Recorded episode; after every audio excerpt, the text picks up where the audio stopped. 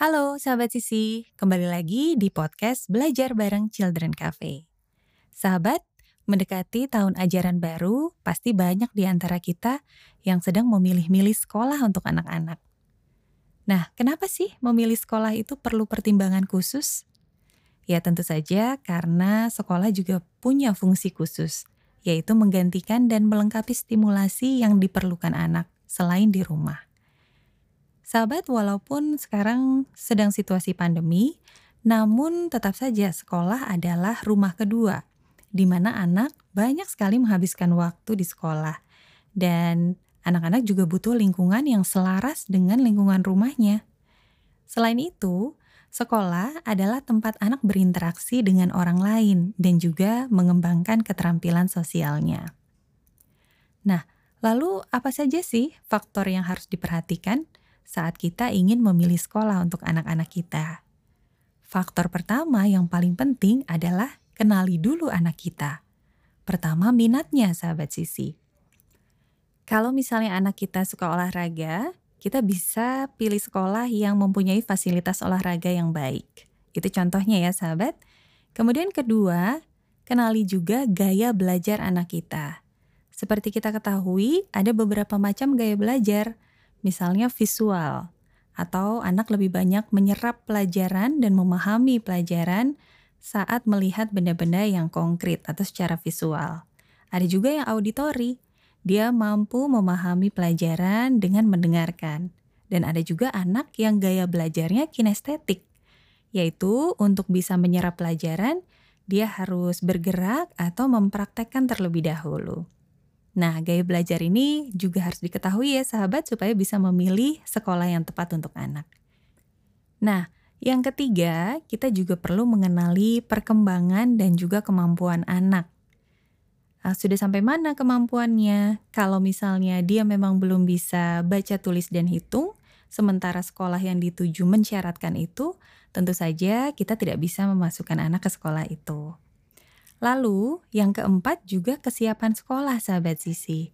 Nah, ini faktor yang cukup penting karena biasanya anak-anak selain kemampuan kognitif dan akademik, mereka juga memerlukan keterampilan-keterampilan tertentu untuk dikatakan siap masuk sekolah.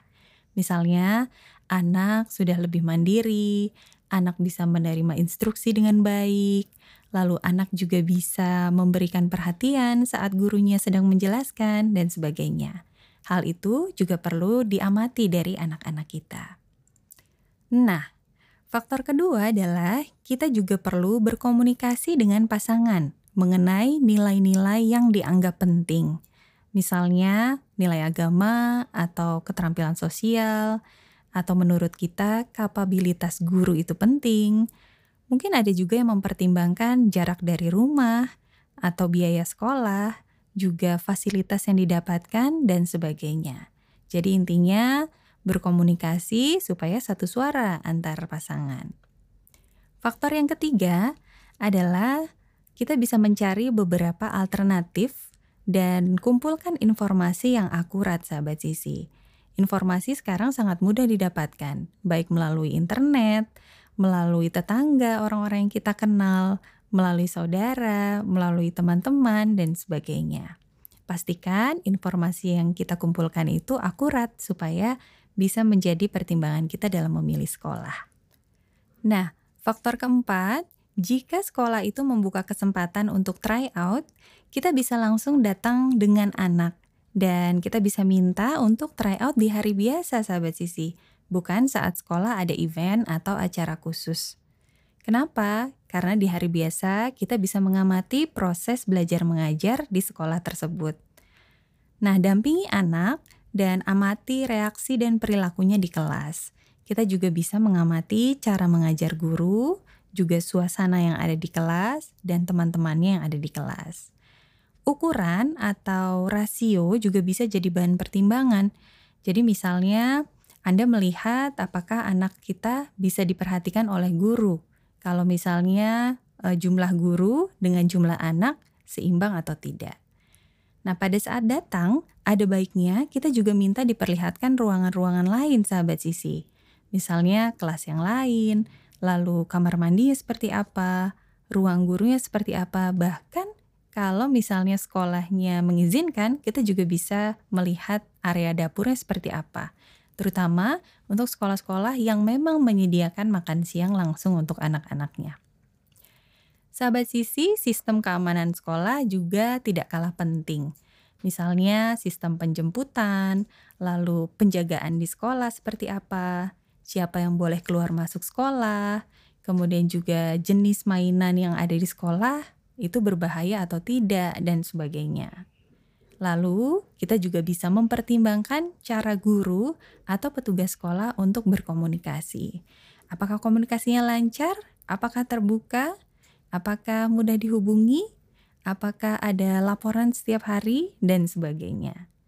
Nah, sahabat sisi, tentu saja faktor-faktor tadi adalah cara-cara ideal untuk menentukan atau mempertimbangkan sekolah untuk anak kita. Bila kita sudah menemukan beberapa alternatif, maka kita tinggal memilih mana sekolah yang paling sesuai dengan kebutuhan dan juga kondisi kita serta anak-anak kita. Nah, sahabat sisi, itulah beberapa tips untuk memilih dan mempertimbangkan sekolah yang terbaik untuk anak-anak kita.